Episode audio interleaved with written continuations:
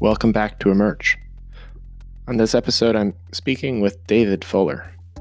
David is the founder of Rebel Wisdom, which is, uh, if I'm being generous, to emerge in a similar kind of conversational space as this podcast project. David has had conversations with people like Jordan Greenhall, Daniel Schmachtenberger, uh, Jordan Peterson, uh, many, many others. And he's found quite a lot of success. He has just passed 50,000 subscribers on YouTube. And so it was a really great opportunity to speak with David uh, and for us to explore our perspectives on the changing landscape of media. We talk about our shared sense that where this is going is towards a kind of generative exploration between sovereign individuals who are attempting to make useful sense out of the world. And as we explore in the conversation, this is a tricky position to be in as a media project because the examples we have of media companies are broadcast only, typically. Perhaps they have some kind of question answer or audience participation, but what's being called for now is, is quite different. It's quite a bit deeper, and we haven't really seen anybody do this in a in a, a way that I would say really works. And we're not even really sure what works would be. In any case, it's it's very new territory, it's very fertile territory. And as you'll hear in this conversation, it's it's territory that I think we need to explore together if we're going to make it through the eye of the needle that many, including myself, feel is approaching. So I really enjoyed this opportunity to explore these topics with David. Uh, he is in a unique position to talk about things like the intellectual dark web and the kind of cultural conversation that's happening right now.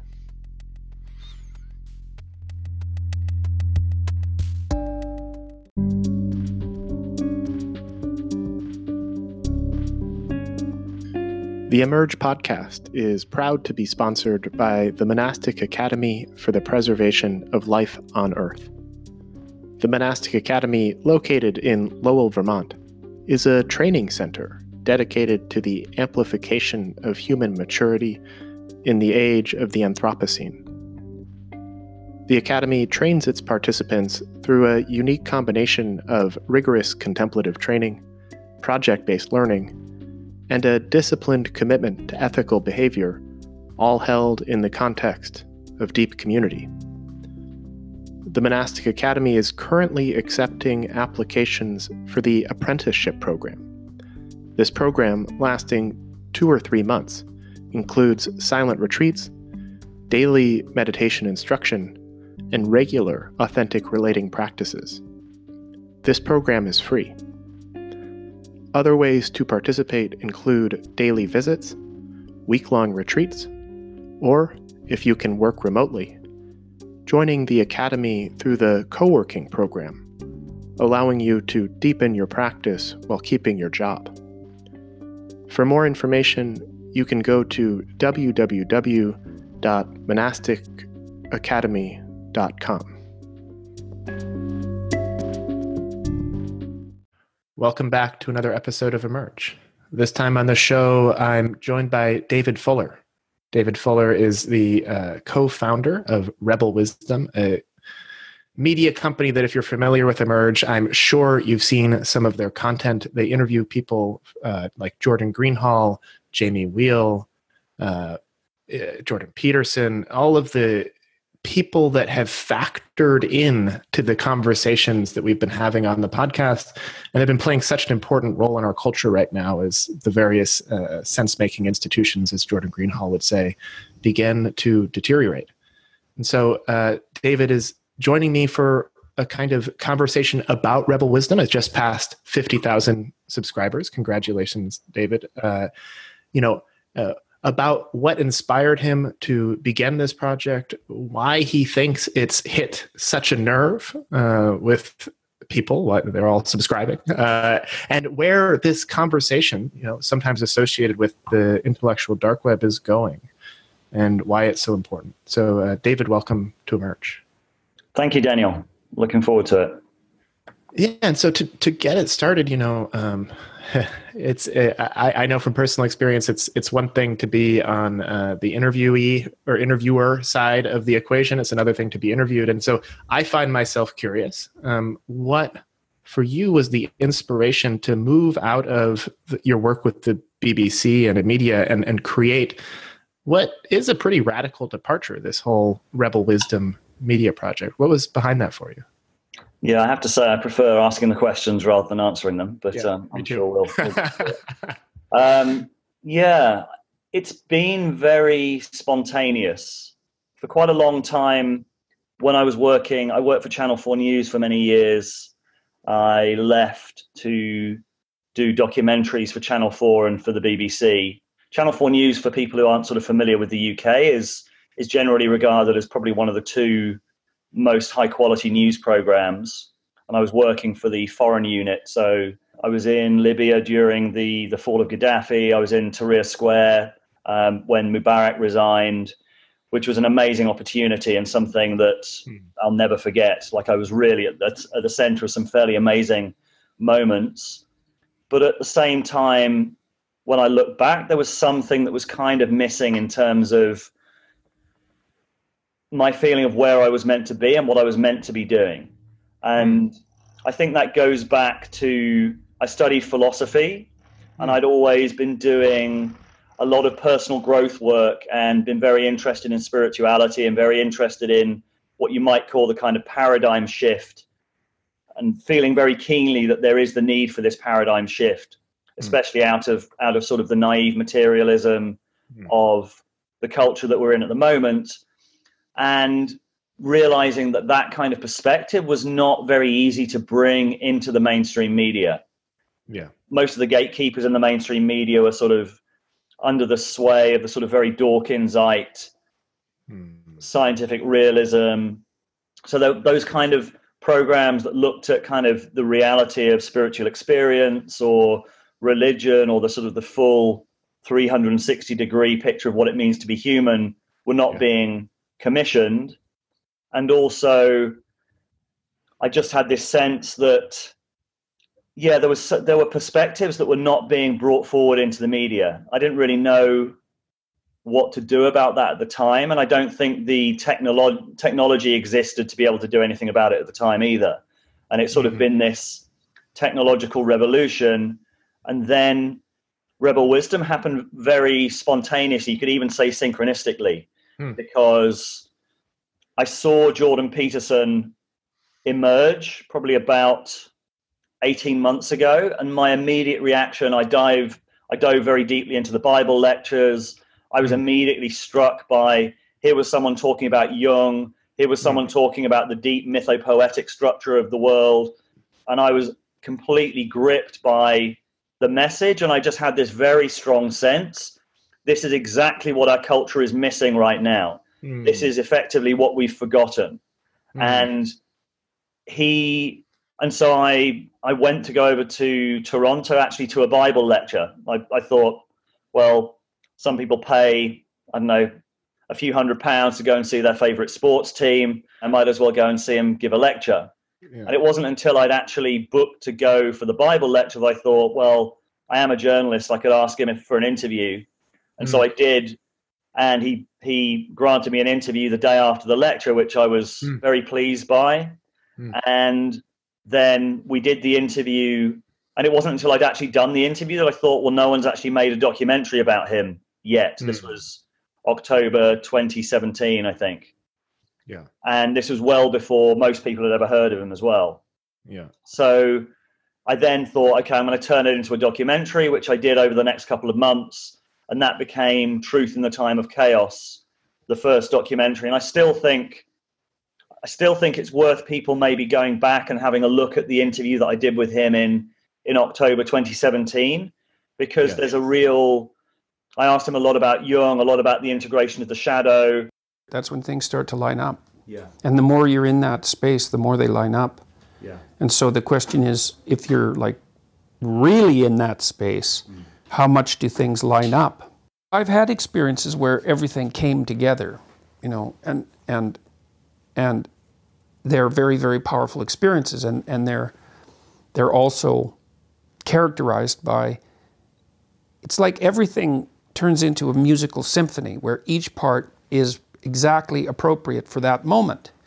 And and I think music actually expresses that, which is partly why music produces transcendent experiences. You know, I think it is an intimation of paradise. It's something like that, um, and you can think about that psychologically. You know, because it also makes sense psychologically that your optimal experiences are going to occur when you're most united with yourself. And but I don't know what see, we don't exactly understand the relationship between our consciousness and the world. We're at our best when we're integrated completely. And there, there's an effect of that integration in principle on what we would normally regard as external reality.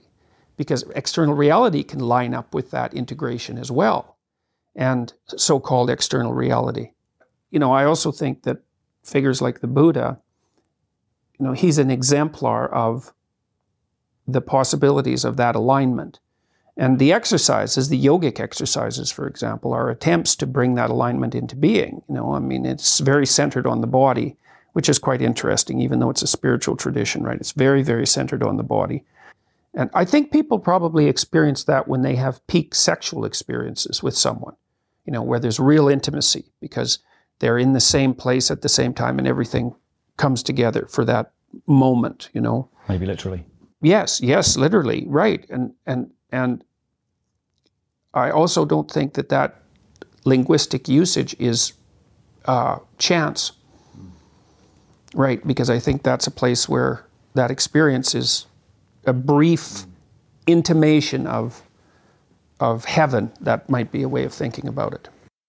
I've really not seen him ask those kind of questions many times since. A lot of people have really focused on the politics, have right. focused on the gender, stuff. And it's, I think it's really missing the point to look at Peterson through a political and gender politics lens. I mean, it's a valid, they're valid questions to ask for sure. And he's definitely a controversial figure. And mm-hmm. I think there's a lot to unpack in his worldview. But to have someone arguing for the reality of spiritual experience, the reality of something like psychedelics to bring about that spiritual experience, the reality of a deep mythopoetic layer that we need to connect to and seeing him arguing that on the on the kind of world stage is still astonishing.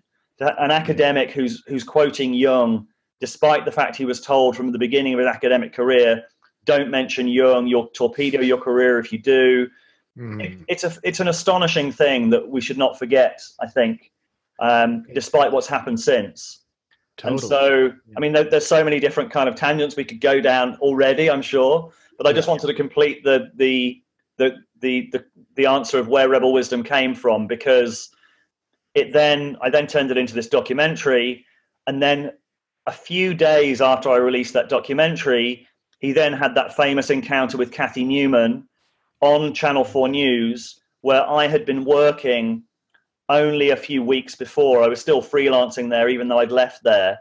Uh... And so and considering most of my interview with Jordan Peterson was about synchronicity and was about these kind of meaningful coincidences and how do we make sense of them and what how do we follow the thread of these synchronicities that was an extraordinary mm. synchronicity and at first what i tried to do was to liaise behind the scenes because it was almost like seeing um, your parents fighting or something it was Channel 4 News had one perspective and they were very upset because Kathy was getting a lot of abuse online.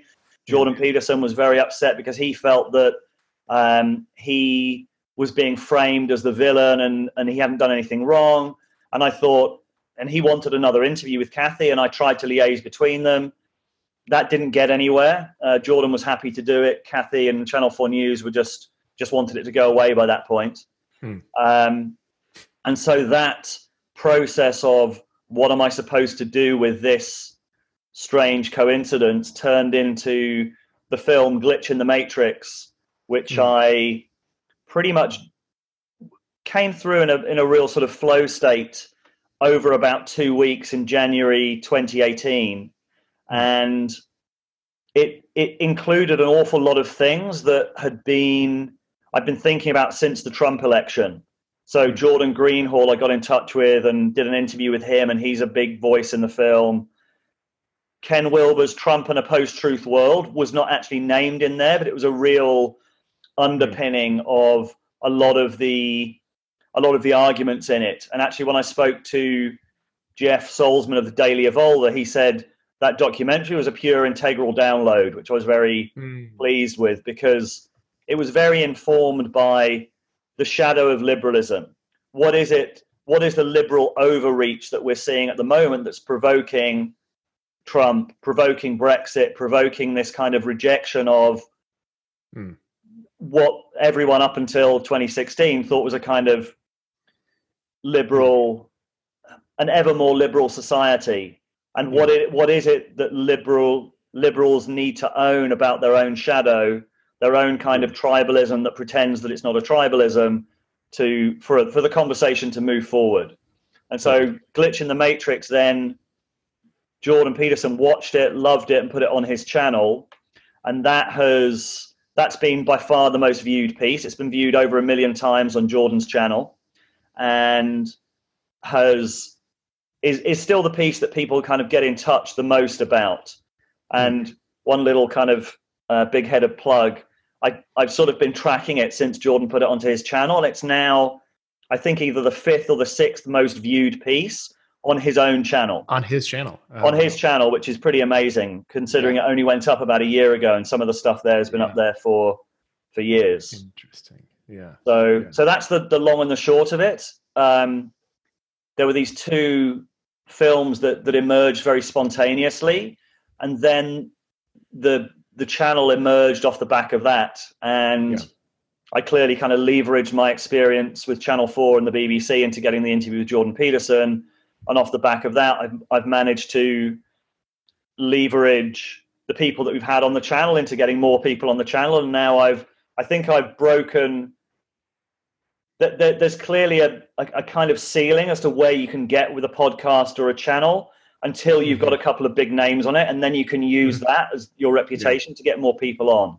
And I was yeah, lucky enough totally. with that, with with my background and with the access to Jordan Peterson to be able to to kind of springboard onto some other big names. Yeah, well, and that's I mean what I'm really struck by in in the story you just shared and also just in watching this unfold in real time. Because i remember you know when you release these documentaries I, I, recall when jordan peterson really just sort of exploded onto the scene and that it, it felt like he was kind of breaking some sort of conversational seal that then many other actors came in behind him right? He was kind of this this first mover who then opened up this whole new territory that I now associate Rebel Wisdom very much with convening people uh, in, right? And it's this, I guess, you know, you've used this term and you've explored this term through Rebel, Rebel Wisdom of the intellectual dark web. It was, it was it Bret Weinstein or Eric that, that coined that? Eric. Eric Weinstein coined this term, the intellectual dark web. And so you've done, I think, a lot of mm, careful study of that term and what what what what what exactly it is that people are describing when they they they use that phrase. What what's your perspective on it now as somebody who i think is more and more responsible for uh, for it? You know you're kind of hosting these conversations that people are increasingly identifying with the intellectual dark web.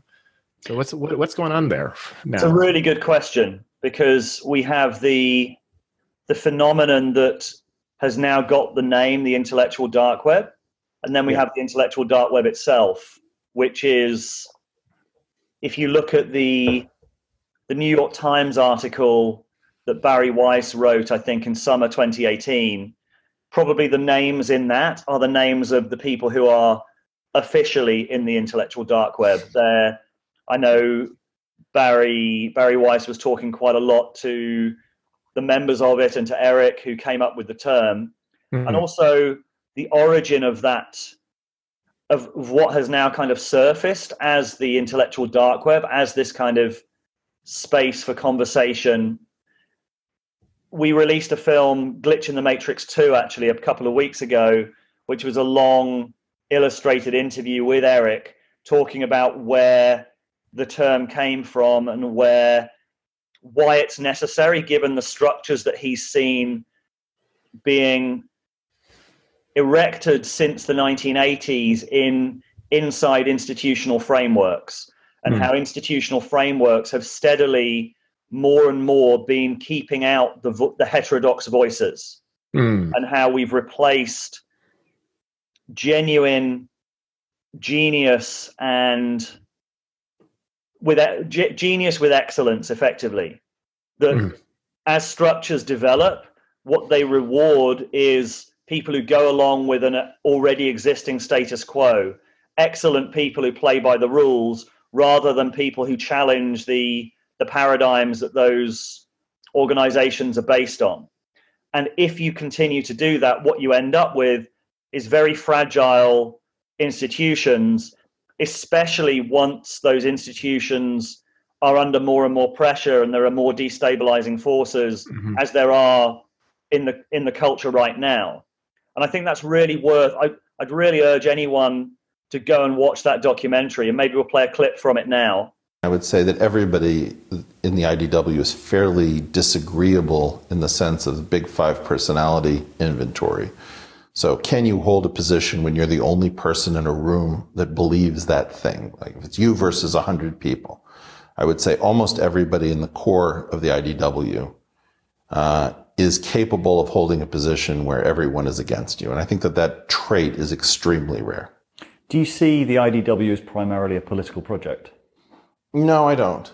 I, I see it primarily as a precursor to anything decent it's what has to succeed for us to have a political conversation. I don't think we're having a political conversation. It's this kind of loosely affiliated network of people and who's quote unquote in or out of the IDW. Eh, you know, it, there doesn't seem to be any kind of boundary there.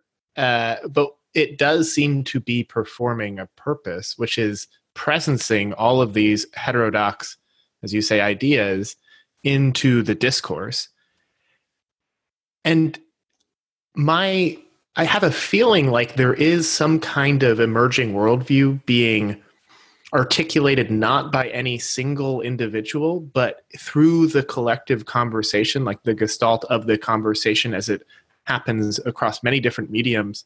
And so I think the nature of the IDW makes it so that people like yourself you know curators the people who are having the like hosting the conversations are in a kind of unique position because unlike the people you're talking to you're not as much locked into a particular perspective. And so I, I, one of the things i'm most curious about is you know what's your sense of this emerging worldview? Like what what what what what are the bound like what are the contours of it? What's what are what's being articulated, not by any single individual, but by the, the, the kind of collective.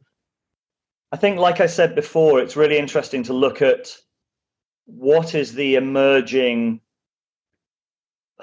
what is the emerging phenomenon that is outside the IDW itself? Because if you say who is in the IDW at the moment, I think that's a very it's very difficult to know. I think it, it is pretty much whoever Eric Weinstein says is in the IDW. Right. Uh, and yet there is an emerging consensus that is certainly applying to more than just the IDW. I mean, you can look at mm. the success of something like Quillette as an mm. online mm. magazine. Claire Lehmann started it in, in Australia, I think in 2015, and it's just gone from strength to strength mm. uh, over the last year, especially. And that's that's a really good that's a really good place to look, I think. And and Quillette pretty much is filling the void that Quillette is filling. It's kind of known as sort of the in-house online magazine for the IDW. Mm. And if you look at the void that it's filling, it's the it's the interaction between academia and the media.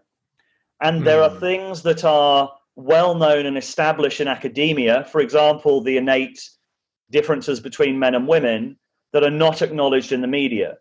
And a lot of what has happened is there's a worldview that's hardened into an ideology in the media that is not really supported by the academic research. It's become more and more, it's what Jordan Greenhall describes as the blue church.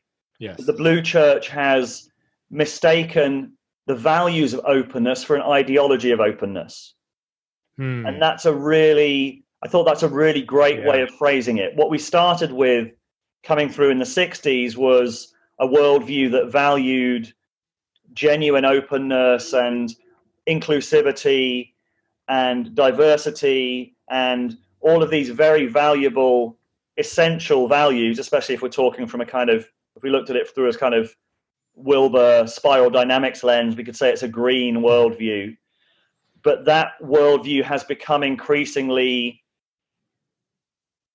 an ideology and there are certain views that you must have and certain views that you must not have within that ideology and it's mm-hmm. become increasingly policed by twitter more than anything it seems so there are certain yes. things that you can say and certain things you can't say one one good example if you're looking for a kind of overall frame is the google memo was a really interesting moment in sure. in culture yeah and quillette one of their big breakthrough articles was four academics respond to the Google memo, and it went viral because mm. they were able to. Because Claire May, Lehmann was an academic herself, so she was able to know exactly who the right people were to go to to say, okay, look at the the Google memo that James Damore put together, which was characterized in the media as an anti-diversity screed. They literally mm. called it an anti-diversity screed. And there's even people there was an article in the Atlantic by Conor Friedersdorf, I think, who said he's never seen a a document that was publicly available to so many journalists be mischaracterized by so many journalists. Mm. And so there was a real failure along the by the by the mainstream media around the Google memo. And mm. then so it had all of these graphs, it had all of these kind of and he he explicitly framed it as if we want to increase diversity in tech, we're being told that the only reason for the lack of diversity is discrimination. There could be other reasons. And he even put forward mm. some suggestions, which are if men are on balance more interested in things and women are more interested in people, maybe we should introduce more working together in teams. He actually put forward some some suggestions of what to do about it. But then mm-hmm. the, the Quillette so Quillette were then able to to get four academics to respond to it and pretty much say he got most of the science right. Um, he, mm-hmm. I mean, there, there may be things that he over, overplayed, but he got most of the science right. And for him to effectively have been sacked for that, certainly right. threw a chill, put a chill into just about everyone working in tech it made it absolutely clear to everyone mm. working in tech where the boundaries were and the, where the boundaries were how far they could go. And that was a that was a hugely significant significant cultural moment. Mm. it's a moment where the media failed and quillette was able to to fill a gap. And i think that's that for me i think is where the that that's where most of the the emerging worldview is. It's it's actually restoring the value of academic truth. And you can't really do that without pointing to there ha- an ideology has emerged that is trying to shut down a lot of debates, and you can't really get away from that. And I, I'd, I'd like to play a piece actually from from Bret Weinstein now, where he talks about that. So we are all watching something move across the landscape and alter what can be said, where it can be said, what kinds of language have to be used. And many people will tell you, nobody really believes that. And then others will tell you, oh, it's a tiny number of people, so it's, you're blowing the danger out of proportion. But those of us who are paying attention to it are watching institution after institution be lobotomized by these arguments that really don't rise to the level of a good discussion in a college dorm. These are not high quality arguments. They are not robust in the face of what is understood as a result of decades or in some cases centuries of study in different disciplines. So how is it that these wrong arguments carry so much power? That's the question. The answer in general is that game theory provides loopholes where people can have power that is disproportionate to their numbers and disproportionate to the power of the logic underlying what they are saying. So, um, the wielding of stigma in such a way that causes people to be much more likely to voice one perspective than the counter perspective, understanding the uh, the biases that exist as a result of a sometimes cynical use of game theory. Him and his wife Heather Heying were the, the most high profile victims of campus activism in the U in the US in Evergreen College. They yeah. they were effectively they ended up being run out of the college by a mob uh, who are accusing them of being racists. And I think anyone mm-hmm. who looks into it would would pretty quickly see that that, that was not that they certainly were not racist. They were they were very progressive people who were on the the receiving end of a of an ideology. Mm-hmm. And that that's that's why this is such a difficult conversation to unpack because all of these are very good values. And so mm. it's very easy but any value taken to an extreme if it becomes your kind of guiding axiom, can turn into madness. And mm-hmm. as Eric Weinstein, another member of the IDW, said on the Dave Rubin show with Bret Weinstein, you, you cannot build a cosmology on oppression. It leads to insanity. And that, yeah. I think, is, yeah, if, we, if we're kind of naming what the, the IDW is, it's a, it's a space where we can have conversations without being accused of certain things that will generally shut that conversation down. Right. Right. And it also seems like, broadly speaking, people within the IDW and this, I mean, you're right. Like the IDW, if it's just people that Bret Weinstein says are in it, like that's not as interesting as I think this kind of emerging conversational space that's quite a bit bigger, that's enabled by new technologies, right?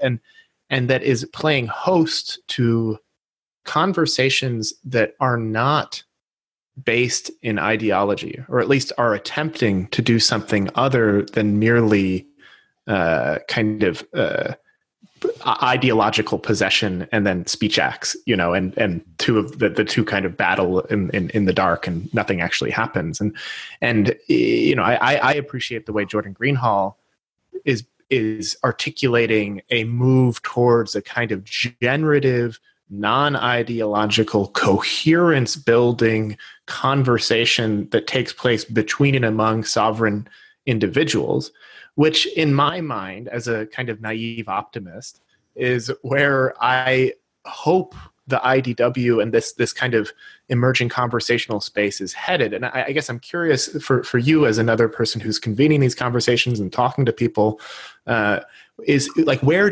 do you see this headed? uh, what's what's what's your sense of what the future might bring for this this whole phenomenon, this whole network? Yeah, that's a it's a really great question because it really fits. So I think pretty much everyone who's been following the emergence of Jordan Peterson, the emergence of the IDW, and this sense that there is a teleology to this conversation. There is a direction to this conversation, and it's very much one that I've been very aware in uh, with Rebel Wisdom, and it's something that we're hoping to get more and more in a position to um, to influence as well. Mm. And you mentioned Jordan Greenhall. Jordan Greenhall is one of the certainly one of the most fascinating and important thinkers that we found since we've been starting to to follow this thread. Yeah. And it it is leading in that direction, and it's something that like like we said before, there's the IDW and there's the emerging conversation that's under the underneath it. And I think mm-hmm. that I would love to see that kind of that grouping extended to include people like Jordan Greenhall, include mm-hmm. people like Jamie Wheal, who I think mm-hmm. is oh, is holding a really vital piece. Jamie Wheal wrote Stealing Fire and is a flow states expert. What what I fi- what I find with Jordan Greenhall and with Jamie Wheal is they're they're both bringing this deep felt sense of the liminal. Yes. And and that's something that can't be faked. I'll, I'll add Daniel Schmachtenberger into that as well. There's this, 100%. there's this really deep felt sense of speaking from a liminal space and how do we collectively go into that liminal space where the right answers will emerge right. because without that i don't think we're going to get through and i think that's the crucial that's the crucial thing that we need to do is to learn to get into this intersubjective sense making and what prevents you getting into it is thinking that you already know the answers Yes. and so it's a so what we're looking at then are what are the embodied practices that are able to put us into a state of sovereignty into a Mhm. state of allowing ourselves to be wrong allowing Mhm. ourselves to give up and this is again going back to jordan peterson i think he tells that beautifully about allowing the dead wood to be burnt off Hmm. there's something really vital about how do we genuinely get into this space of intersubjective sense making and Yes. and how do we do that collectively i know that's that's really the focus of jordan greenhall's work and it's Mm. something that we it's definitely something that we are attempting to do with rebel wisdom it's the next it's the next stage of the project so we Uh-huh. already have a an event coming up in in may called the summit where we we already we have jordan greenhall bret weinstein heather heying and iain mcgilchrist who are tremendous thinkers in themselves, hopefully demonstrating on stage, entering into thinking in public, demonstrating this kind of intersubjective process themselves. Yes. And then we're also we have 150 guests, and we're going to break them into small groups and and hopefully facilitate them to get into that space themselves as well. That's fantastic. And, That's and how how how directed are you being in terms of like uh, is there a goal for harnessing that collective intelligence because i imagine the 150 people that make their way to your event will be uh, pretty interesting people capable hopefully of doing this kind of work you know uh, uh, Yes. what what's the what what do you are you attempting to produce anything or is it more proof of concept or what's the Um, it is kind of proof of concept. We've done it a few times already in smaller events, Nice. and this is the largest one that we'll have done. Yeah. And exactly at the dunbar number it's perfect Ah, That's Yeah. that's interesting. Um, yeah, it, it is. It is a kind of proof of concept in some ways, and what I think we need to do is establish and create a field which works, a community of people who are doing this together. I think the UK is a good place to do that for reasons I can go into later. Um, I think for various cultural reasons, we have a chance of avoiding the kind of almost instant polarization that we seem to see in America whenever something happens. There is a there's just this instant splitting into two camps. I think that's America's kind of genius in some ways is this polarization and kind of dialectic process, but it's also your your drawback as well. And I think the UK has a talent for synthesis. And I think the Hmm. way the way I think we need to do it is to build a build a field of people who are able to enter into that space that can then maintain that space against bad actors. Because I have a feeling Hmm. that most of the the ideology that s- can come in and wreck conversations is is done through a kind of social shaming tactic. Mhm. Mhm. It's done through certain keywords and certain key ob- objections that then look for support within the within the group to, Mhm. to derail to derail conversations. And I think if we can build a functioning field where there and the, the other thing we've done with the with the summit is there's a sign up form when you when you uh, sign up that says effectively i agree to enter into this collaborative process. I Hmm. agree to leave my ideology at the door etc etc that which it's an idea we got from bret and heather for how they managed to to to do their conversations at evergreen because the other Hmm. thing to, to realize about bret and heather is they're both evolutionary biologists talking Hmm. about the reality of biological sex differences all of these topics that have become incredibly difficult to talk about in in and around the modern left. And they were doing this in one of the most progressive colleges, probably the most progressive college in America. And they managed to, to teach there for over a decade with no complaints, no like they, they they'd mastered it. it. The people who protested against them were not their own students. So, and the, one of the ways they did it was yeah. to get people to sign up to a covenant when they entered into the class. As uh-huh. as Bret says, people are on a massive hair trigger for any sense of exclusion. So the only way to deal with that is to turn around that issue into these are the ground rules you've signed up for. If you choose not to obey them, you are excluding yourself. Mm. So yeah. the only way to do it is to have a set of ground rules and then to have some way of enforcing those. So someone who's willing to enforce those as well.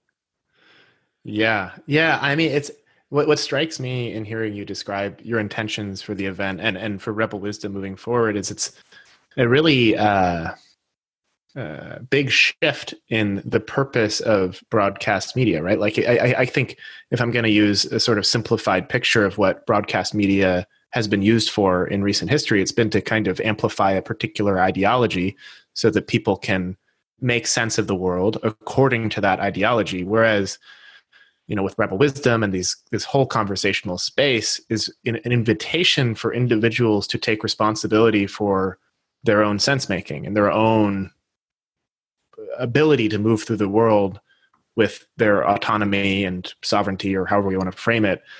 And so it's fascinating to hear how you're exploring this kind of edge where you're using broadcast media right? You're doing things that are you're producing it and you're sending it out to millions of brains but then you're trying to make that flip so that those brains look down from their devices turn off listening to some ex yeah that's a tricky that's a tricky move to make i imagine because people really like i really like you know just listening to other people talk and tell me how it is mm. yeah but there is also a huge desire for spaces for people to to converse that's something yeah. we've really noticed when we when we br- bring the, that space in in our live events and, and ask people to to express themselves, there's a huge buzz in the room. There's there's mm. there's a real hunger for people to express themselves. Mm. Um, but there is also it's it's a very delicate balance to hold because it's very easy to slip back into. See, I, I would say this has happened in America with the uh, with the intellectual dark web. It was framed as a space for right conversations beyond polarization, but has become a polarizing force in itself. Yeah. Someone is either for or against the IDW. And in some sense, as soon as it was named in the New York Times, the paradox was it then became defined as a thing that you were either for or against. Uh-huh. And it's yep. very difficult. I think that's part of what happens in America. I think it it's almost impossible in, in America to avoid that trap as soon as you define something, you're then either for or against it, and you just get pulled back into this same polarization trap. And so, like the IDW as a phenomenon has not been polarized in that way in the UK, because I just assumed that that was. I don't think enough people are aware of it for it to have been polarized that way in the in the UK. Oh, okay, interesting, interesting, interesting. But yeah, I am yeah, aware. Yeah, I mean Jordan Peterson, the IDW. I mean they're they're they're already. If you're in the US, that they put you on one side of the culture war by definition. Oh yeah, and it seems oh, very yeah. difficult to avoid that process happening. Um, yes, I would. Yeah, I would direct people. I direct people. There's there's one there's one interview that we've done I think where actually with Jordan Greenhall and we called it the intellectual dark web and genuine conversation I think it was called mm. where I think mm. that's the the the nearest we've come, me and Jordan, at entering into that collaborative sense making process on camera. Hmm. And it's certainly true that it's an aspiration as much as it is a reality at the moment to to to have those kind of conversations. But mm-hmm. I think the first step the first step really is identifying the people who are able to enter into them. Yes. And yeah. then once you've done that, bringing them together and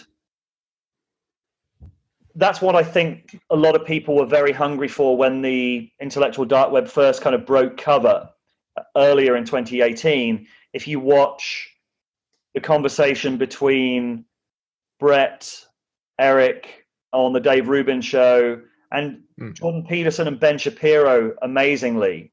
And this was about, they were talking about religion and I think it was it was pretty much Jordan Jordan Peterson and Ben Shapiro both following this real thread of their un, their understanding of the Judeo-Christian framework and how Jordan's understanding was able to include Ben Shapiro's, and there was a real sense of intellectual engagement and connection mm-hmm. and and and ability to come to a sort of a greater synthesis in that conversation that was really exciting. And you kind of that's what I think people were really excited about was this sense of it's an alive conversation that's definitely going somewhere, and yeah. there's an ability of everyone to enter into this.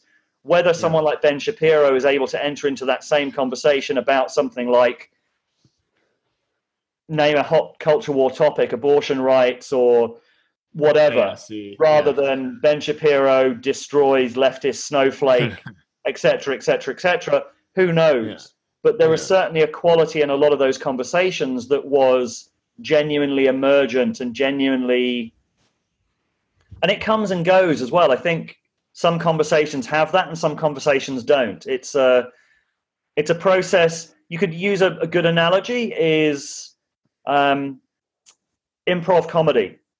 Mm-hmm. one of the the rules of improv comedy is always yes and. Mm-hmm. that whenever you're doing a scene in improv comedy if someone brings something in you don't say they say, ah, we're on a fire engine. You don't say, no, it's not, it's a spaceship.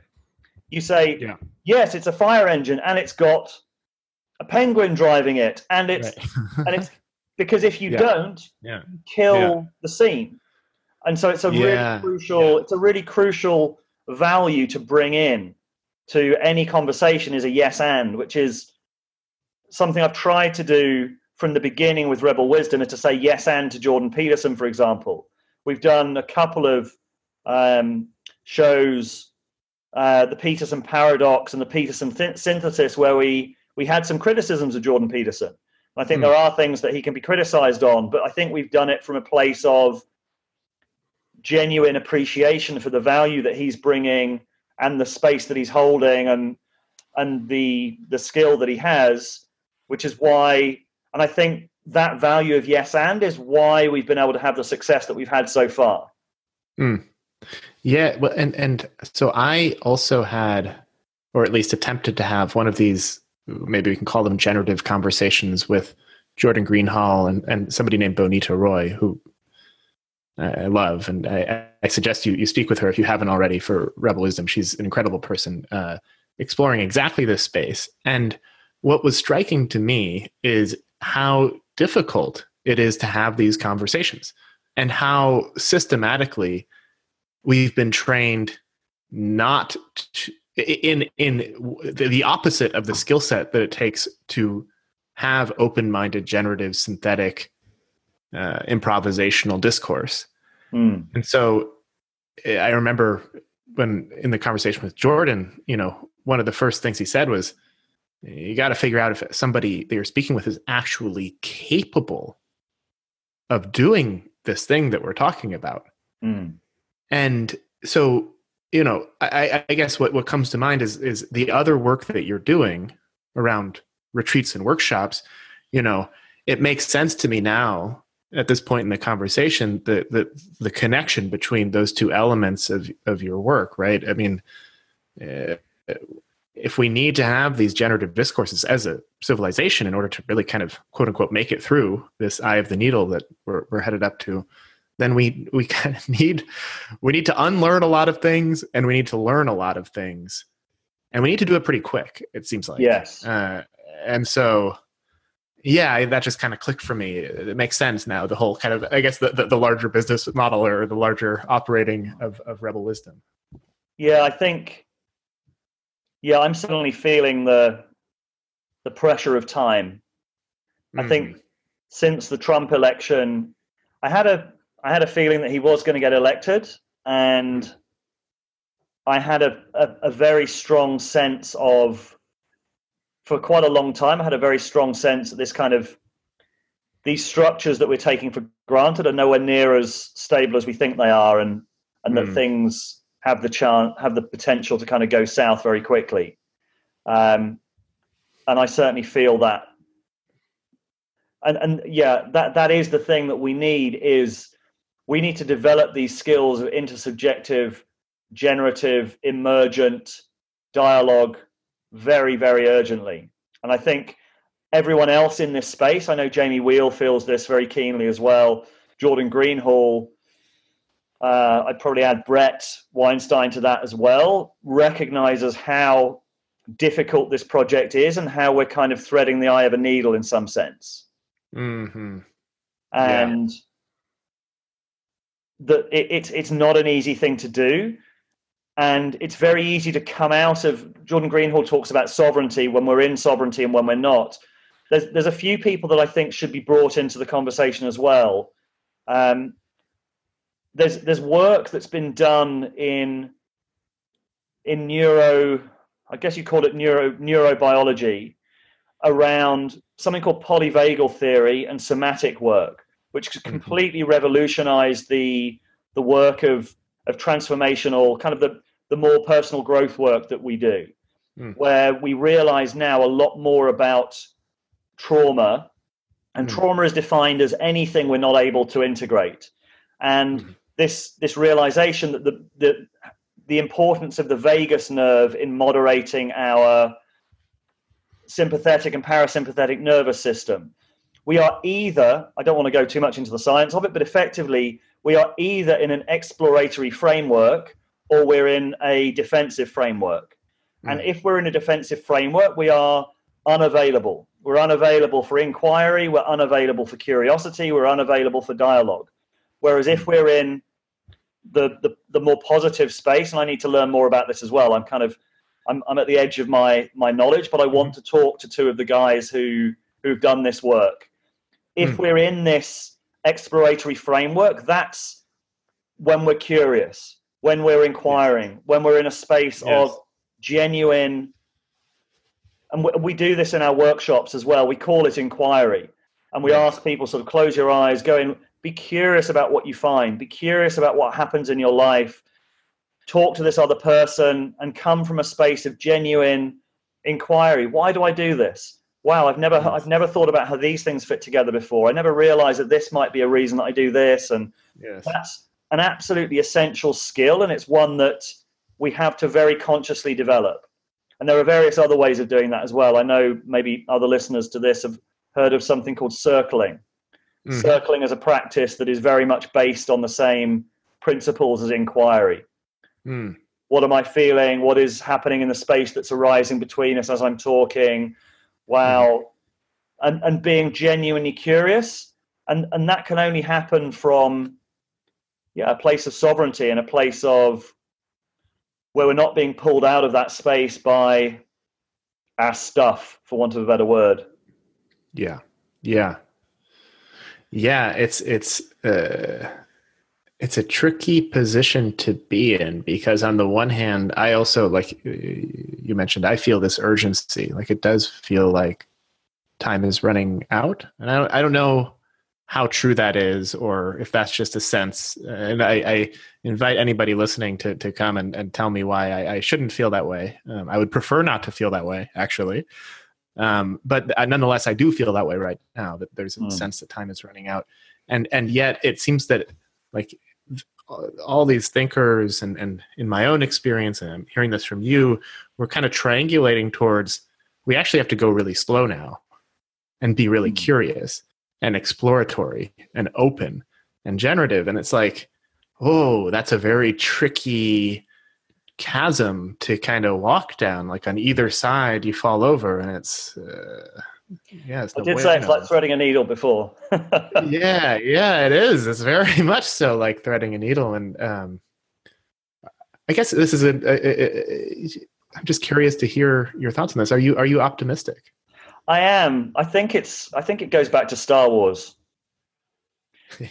Go on. I, I like to think of this kind of Luke in Star Wars feeling the Force, kind of taking away his guidance system.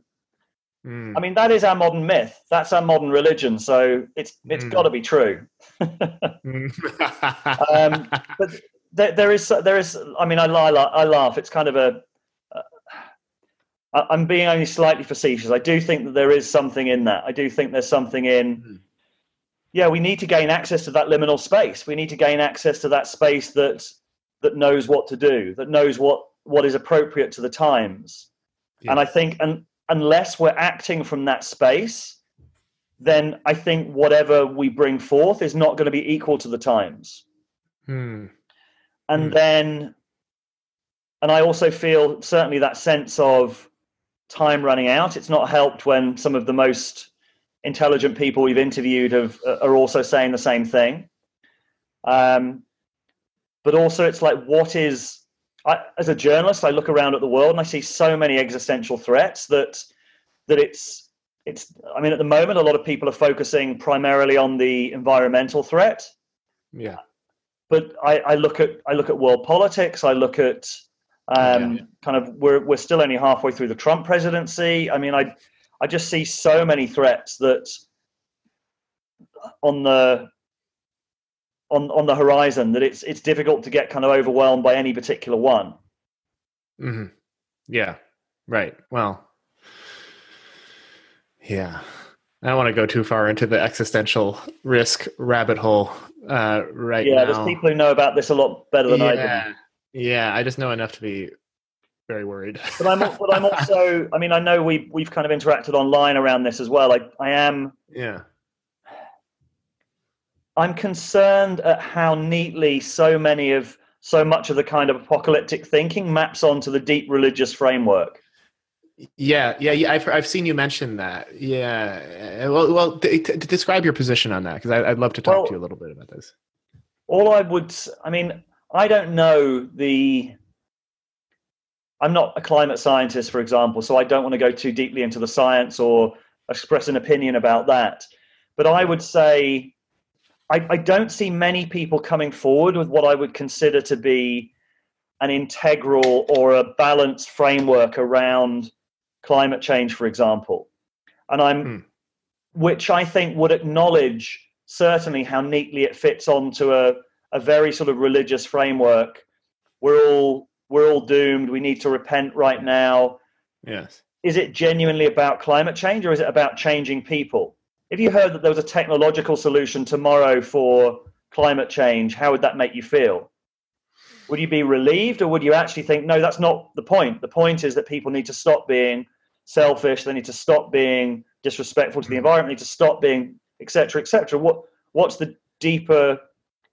Is, is it about changing people, or is it about changing the environment? I mean, that would be that would be one yeah. suggestion. But the other the other key thing I mentioned an integral framework. For me, that would be to say, yes, there are all of these factors that are pushing us towards apocalyptic thinking on mm. on this subject, and yet, yes, right, because I don't see much acknowledgement. There seems to be this sort of pseudo naivety among people I'd say sort of a more kind of kind of apocalyptic on on climate stuff that. That seems to say no everything's settled science is just science is completely objective. It's like science is a human is a human mm. endeavor like anything else. Grant money is given for certain things. I know how the media works. There are big institutional biases yes. towards a certain narrative and towards groupthink on these things. I'm not saying that it that it's wrong but yes. i would like to hear people acknowledge that and say but still I yes. believe this because of this, this, or this. And I don't see that. I don't see an ability to hold that complexity among a lot of people in this space. And if I'm really honest, the people that I see with the ability to hold that kind of complexity, I often find coming from a place of less apocalyptic uh, rhetoric around climate specifically.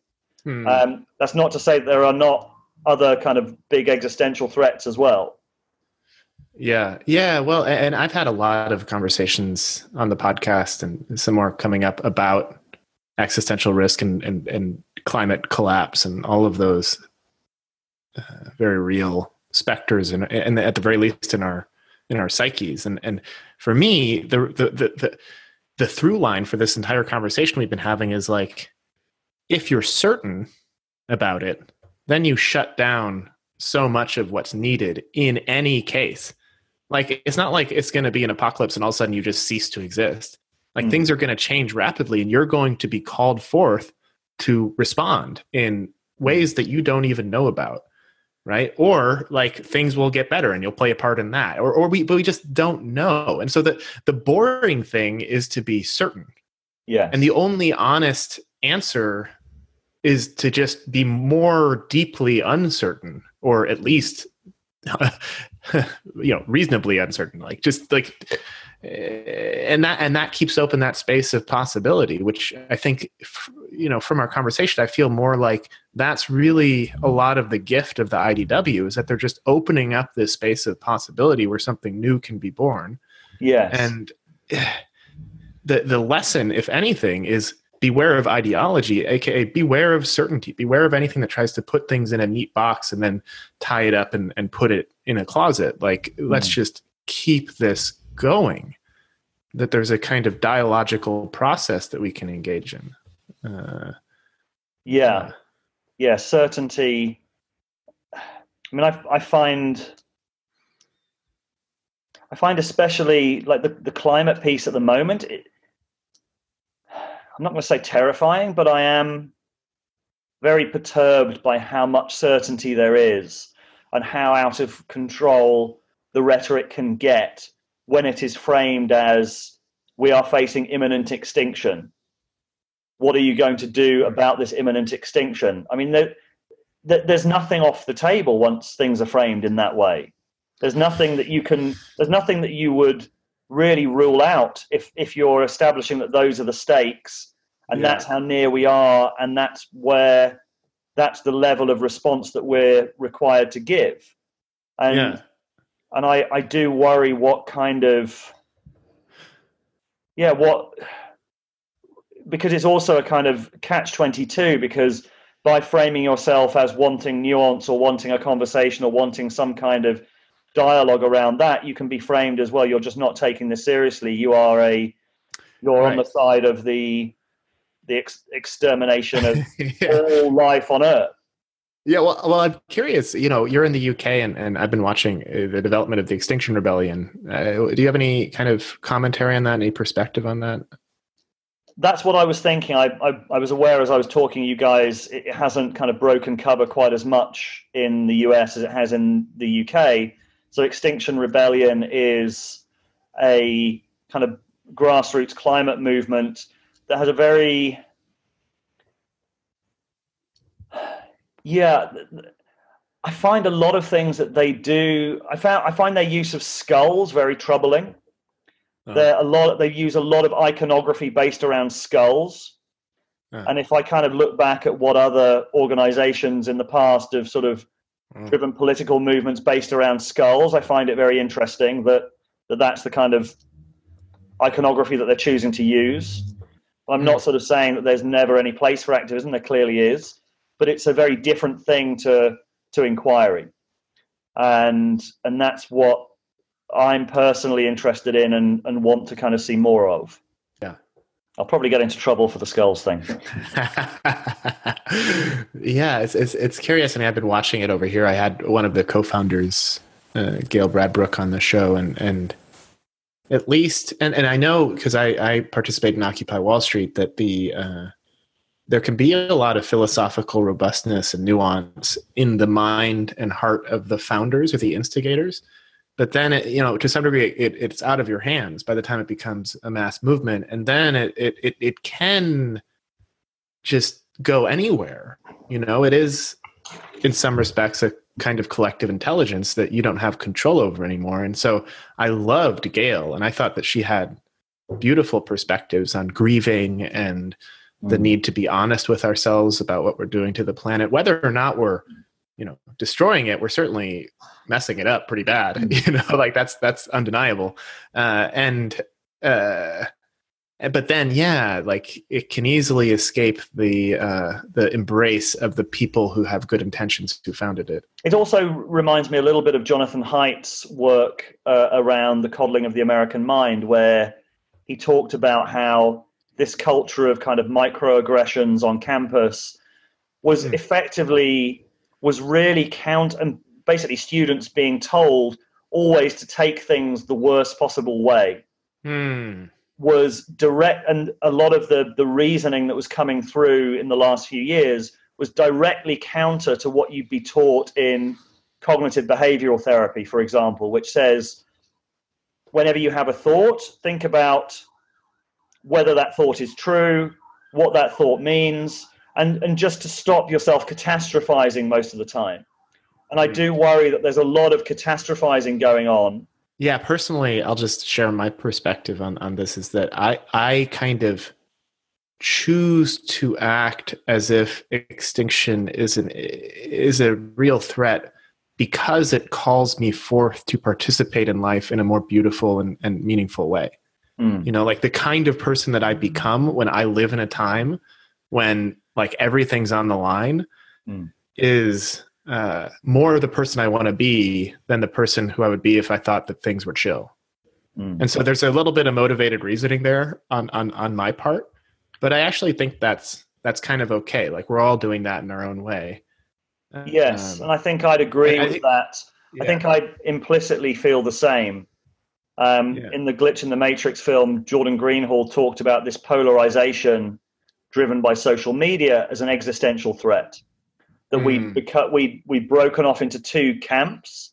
Effectively, humans had different capabilities, and what we've seen is those with certain capabilities going off into one camp and certain capabilities going off into the other camp and that that splitting was existentially was an existential threat and i agree i agree with that I, I feel that we are in the times where the stakes are that high and I know that my particular piece mm. is in trying to create a dialogue and it's a sense making thing. I mean, basically, mm.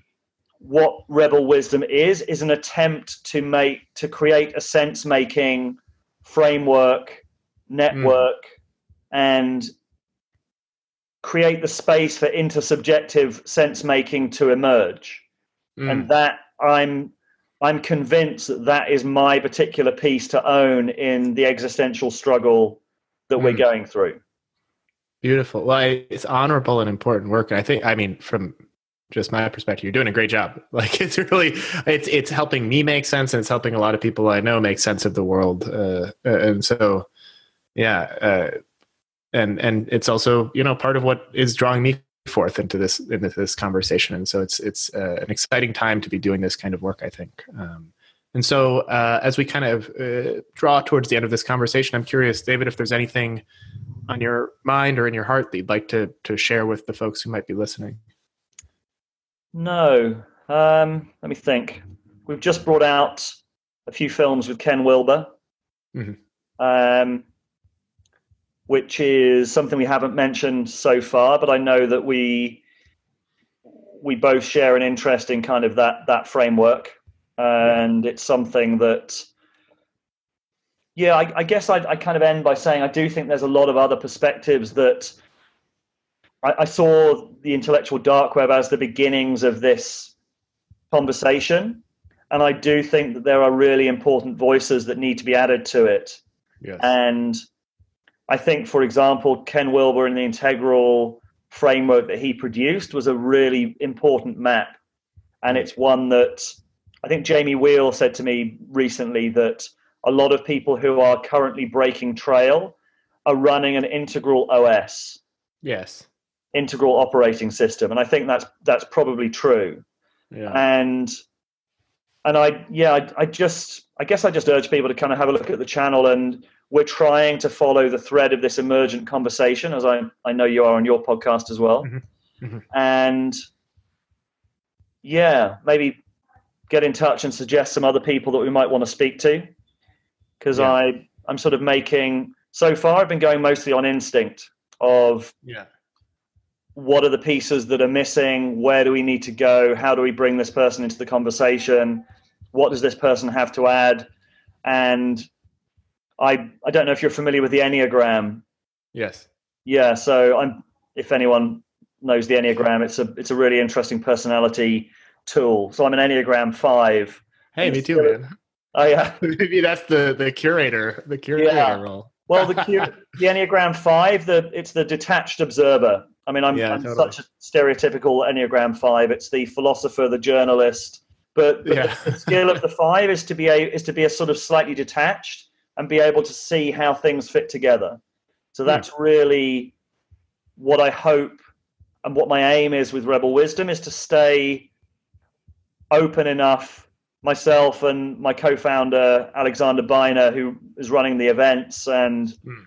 um, between us to really stay open to where this conversation wants to go, and to be able to respond to it and to yeah to help to help it emerge in the way that it wants to emerge and to continue to get hmm. out of our own way mm. enough to be able to to to allow it to come through in the way that it wants to if that's not mm. too hippie for your audience probably it's okay for your yeah audience. i like it I, yeah. it's a beautiful intention yeah thank you yes. david thank you for this conversation and, and and thank you for the work you're doing i think it's it's very valuable yeah thank you it's been a pleasure hmm.